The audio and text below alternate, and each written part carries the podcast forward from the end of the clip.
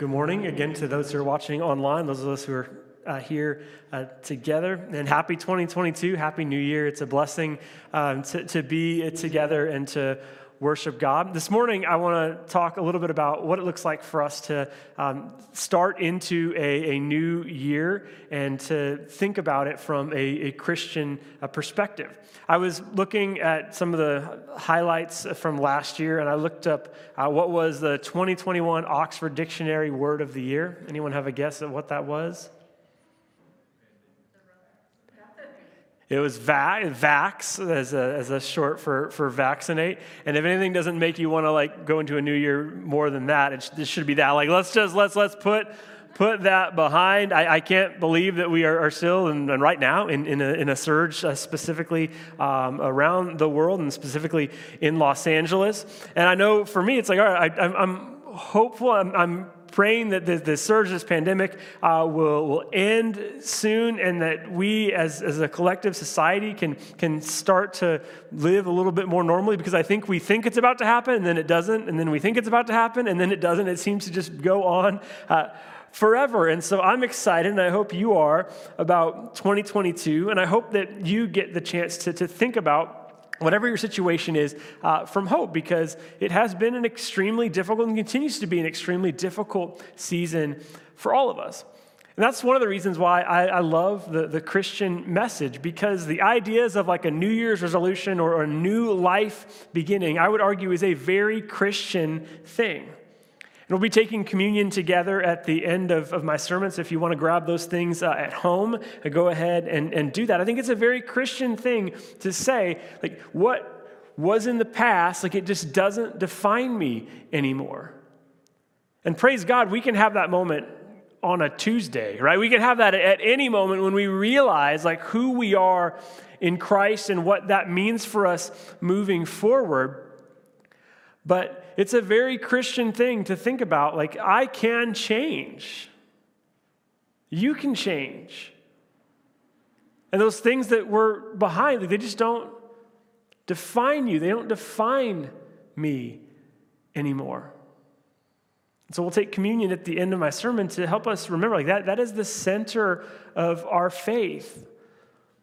It's not the singing, though singing helps us to center our, our, thoughts on God. It's not the preaching, though that hopefully also helps you to center your thoughts on God. But it is about this truth that Jesus died for your sins and for my sins, and those simply don't define you anymore.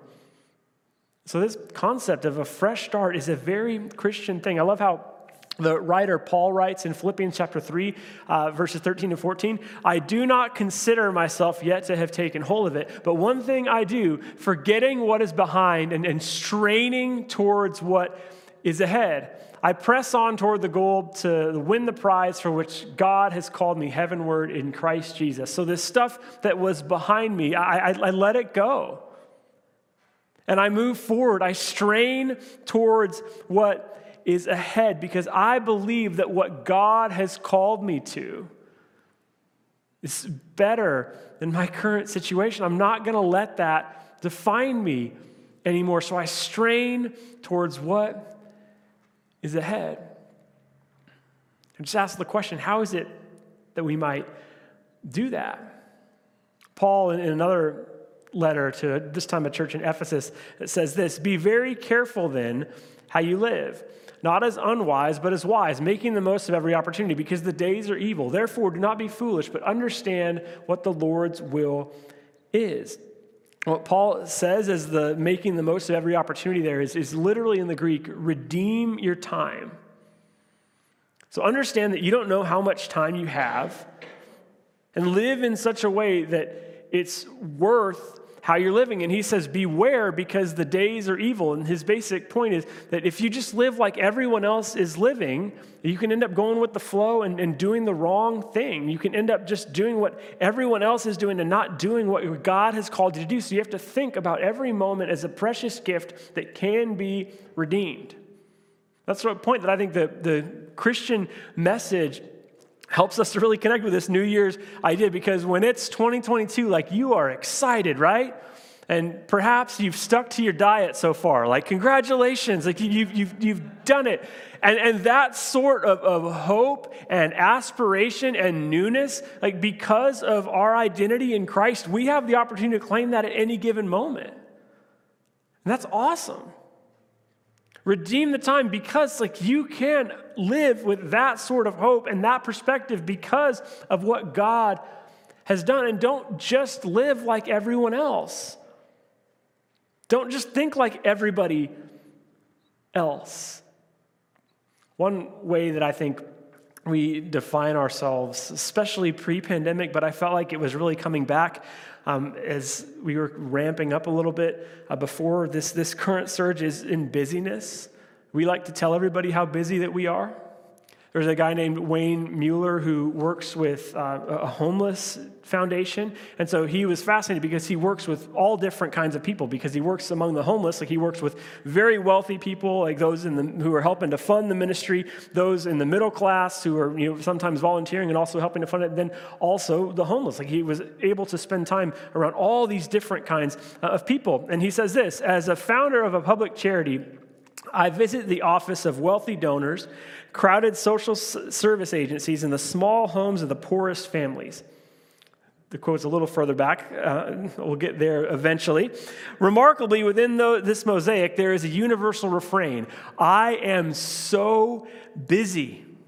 I speak with people in business and education, doctors and daycare workers, shopkeepers and social workers, parents and teachers, nurses and lawyers, students and therapists, community activists and cooks. The more our life speeds up, the more we feel weary, overwhelmed, and lost. Despite our good hearts and equally good intentions, our life and work rarely feel light, pleasant, or healing. Instead, it all piles up endlessly upon itself. The whole experience of being alive begins to melt into one enormous obligation. It becomes the standard greeting everywhere to say, I am so busy. And he goes on to explain about an interaction that he has uh, within one day where he's meeting with this CEO who says, like, I'm super busy. And then a few hours later, he meets with a homeless person who says the exact same thing. And he says that the CEO wouldn't understand the homeless person's busyness, just like the homeless person wouldn't understand the CEO's busyness. Homeless person would say, You're like not hustling for food? I mean, what are you even doing? it maybe feel like it's busy to you, but like, what does that make sense? And then the same way, the CEO would look at the homeless person and say, I, I don't understand. You, you, you don't understand my calendar and all the things that I'm doing. And so it's easy for us to just have this, this idea and this understanding of being like so busy, and that is what gives you value and worth. And if I just stay really busy and if I stay doing all of, of these things, then somehow it's, it's going to make me be more important. But busyness isn't the answer. I mean, I think that quote very much describes our condition. It feels like life just piles in on itself. And it melts into one big obligation. What would it look like for us to not just be busy, but to be really doing the things that we're called to do? And I think that even gets hard because there's so many choices. If you started a diet this year, like there's so many choices that you could have made. Like there's so many ways that you could attack your, your health. And um, you're not supposed to eat gluten. No, you can't eat that. No, you're supposed to eat only bacon. Like who knows how, what diet it is that you're supposed to be on. There are all, all of these things in these conflicting ways, and there's so many choices. How are we supposed to do this? Statistically, it's unbelievable. social scientists have said that in the last 50 years, the amount of change that has happened is the amount of change that existed from basically the dawn of humanity to 1950. And I think that's true because I graduated from high school not that long ago, and there were things that my like baseball coaches and health teachers would say to the class that would get them fired right now.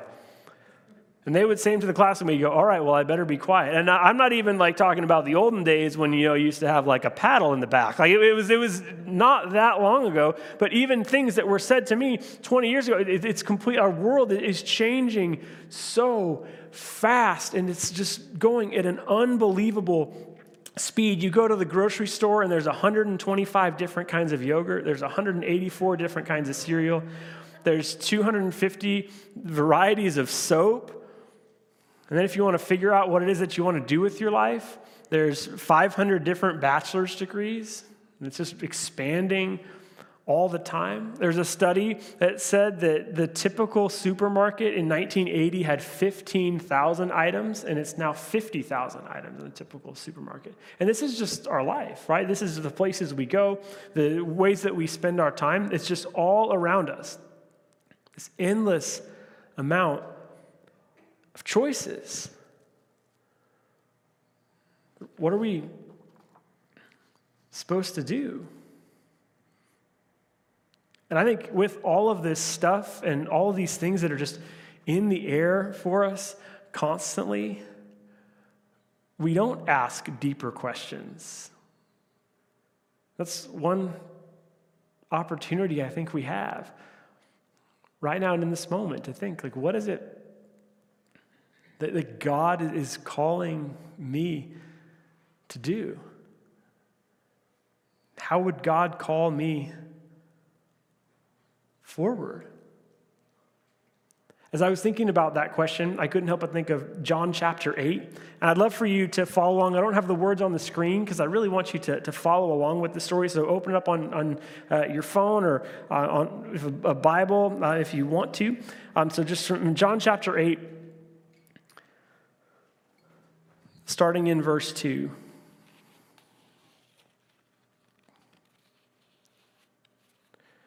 At dawn, he appeared again in the temple courts where all the people gathered around him, and he sat down to teach them.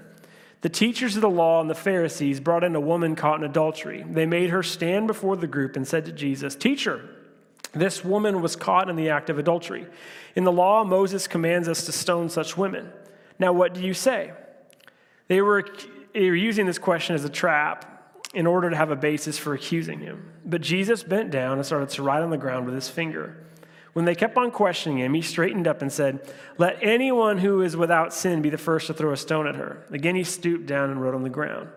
At this, those who heard began to go away, one at a time, the older ones first, until only Jesus was left with the woman still standing there. Jesus straightened up and asked her, Woman, where are they? Has no one condemned you? No one, sir, she said. Then neither do I condemn you, Jesus declared. Go now and leave your life of sin. And this is one of the, the more, the, I'd say, interesting interactions that, that Jesus has. And it's a fascinating story that has a lot of, of layers uh, to it. One part that you, you want to notice is where does it say this is happening? Where, where's the location of this? Anybody have the answer? You have the Bible in front of you?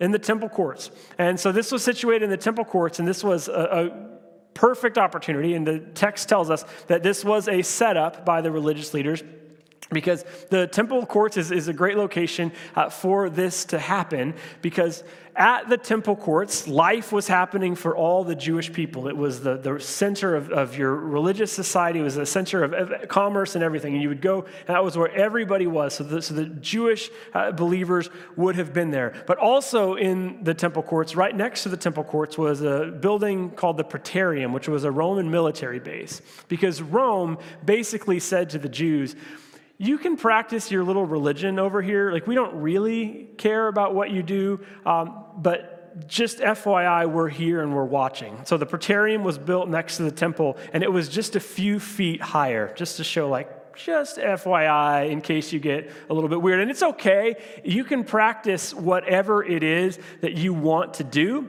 But one rule is you can't take someone's life. Like, that is the one rule that we have. Do whatever religious traditions you want to, but don't take somebody's life. So, think about this context. It is in this religious Jewish center, with also the eyes of Rome being right here.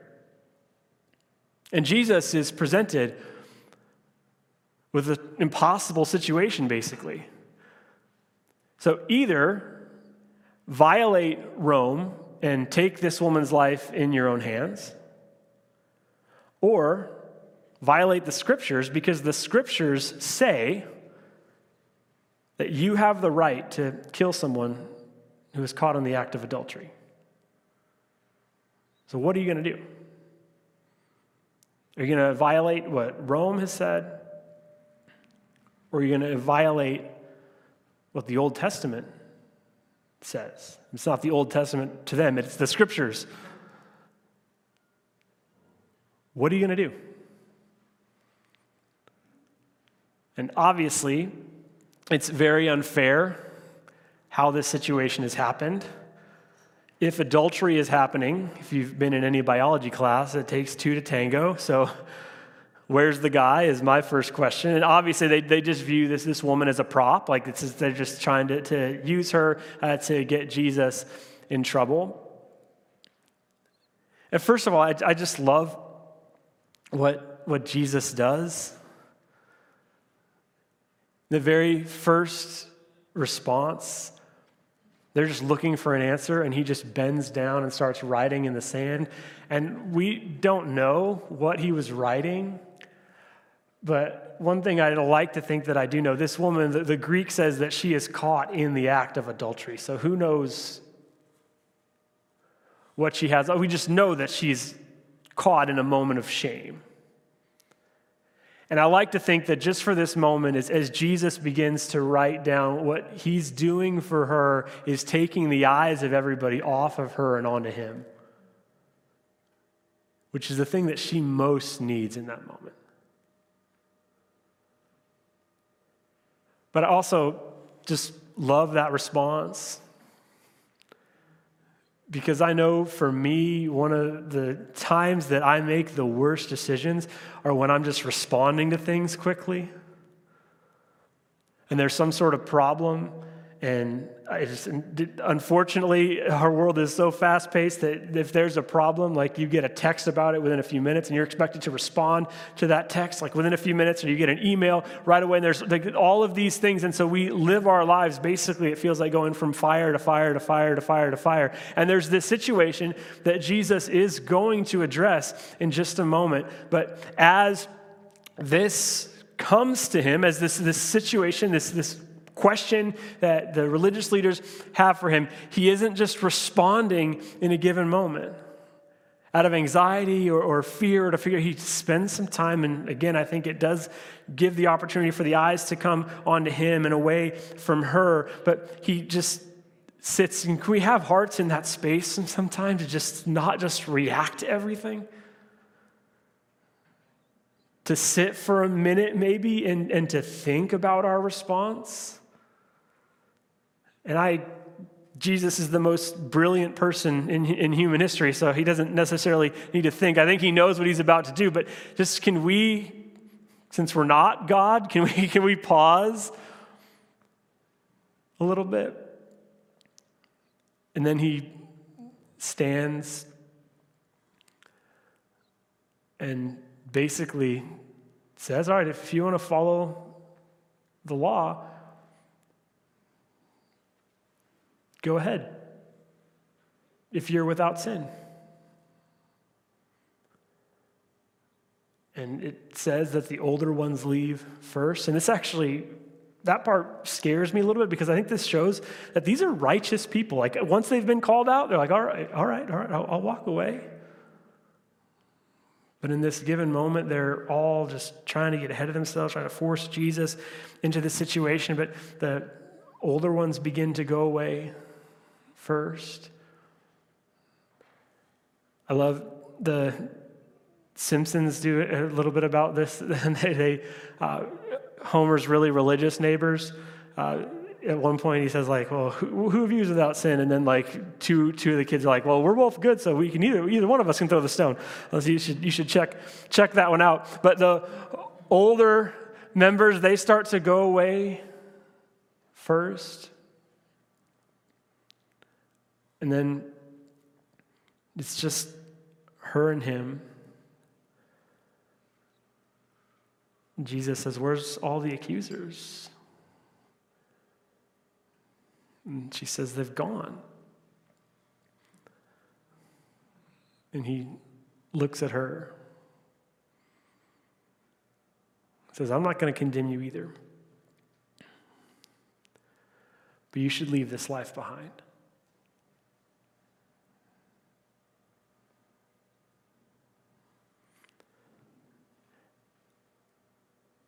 And I don't know that we actually really believe that about ourselves. That we are that forgiven in our places where we feel the most shame and the most vulnerable.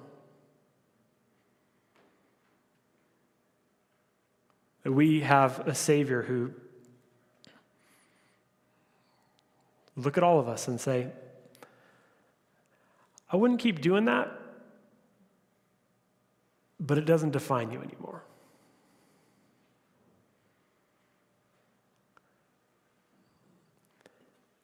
As we think about moving forward into this new year, what is it? Can you be honest and just think of something that Jesus would say, let's leave that one behind? You're forgiven and it doesn't define you anymore. But you know it's not helping.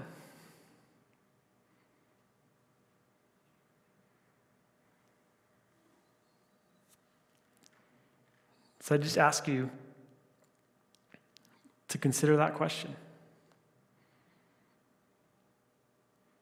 And then I'd ask you to believe That because of the forgiveness of God, because of who our God is, God has the power to actually help you change. God has the power to actually do a new thing in you. And it's, again, it's not just because we're in the new year, but the new year is a time when we think about fresh starts, where we think about who it is that God is calling us to be. And as we think about the, the busyness that's in our lives and all the choices that we have, can we just think about, like, what is one thing that Jesus will just say, okay, let, us just leave that one behind. And it, it's not because uh, I'm, I'm angry at you, but come on. Let's be honest, let's just move forward. And it doesn't define you anymore. You can be free from that. It's in these places of, of shame. And I think about the moment this woman, like having her, worst moment on display. And, and Jesus basically says, don't, don't live from this shame. Don't live from all these other things that are going to cause you to, to doubt yourself or to wonder about this. I'm going to tell you that, that, that I love you, but I don't want you to stay there. You can move forward. So I would just ask you, what is it that if you were to just be completely honest, that Jesus would say to you, that doesn't define you anymore. But I don't want you to stay there. Often, when we think about forgiveness, and I, I, try to say this often, when we think about forgiveness, sometimes we think of it as like, all right, God, you know, sorry, I, I did that again. And God's like, all right, you know, get back out on the field and go for it. And I do believe that God can forgive you thousands of times uh, for the same thing. and we, we believe that. I, I deeply believe that. What I try to say often is, but God doesn't want you struggling with the same sin five years from now that you are right now. The goal of God's forgiveness isn't about avoiding hell when you die or avoiding punishment. That is a part of restoration. But it's also about you living out a more heavenly experience right now. Are you a greedy person? Let's root that out of your heart right now. Because there's going to be a day when money doesn't define you anymore and money doesn't solve your biggest problems. You a jealous person? Let's root that out of your heart right now. Because you can participate more and more in God's kingdom right now, and you can be free of these things. That thing doesn't define you anymore, but that doesn't mean that you should just walk in it forever. Go now and walk away from that. Do you believe that the forgiveness of God is that good? And then that you have the power to actually change. I love what's said about David's life. Acts chapter 13, verse 36 describes when he dies, and it says, Now, when David had served God's purpose in his own generation, he fell asleep. He was buried with his ancestors, and his body decayed.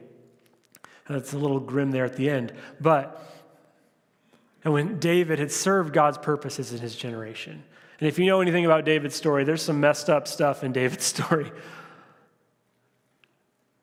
But wouldn't that be great if that was written about you or me one day? We got a little bit out of the way, and sometimes it, was frustrating and, and, we weren't sure. And sometimes a pandemic was happening, and it seemed like life was just out of our control and it was difficult.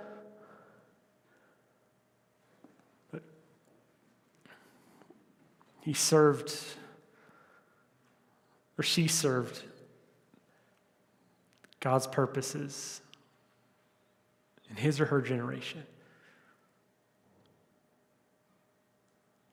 What would it look like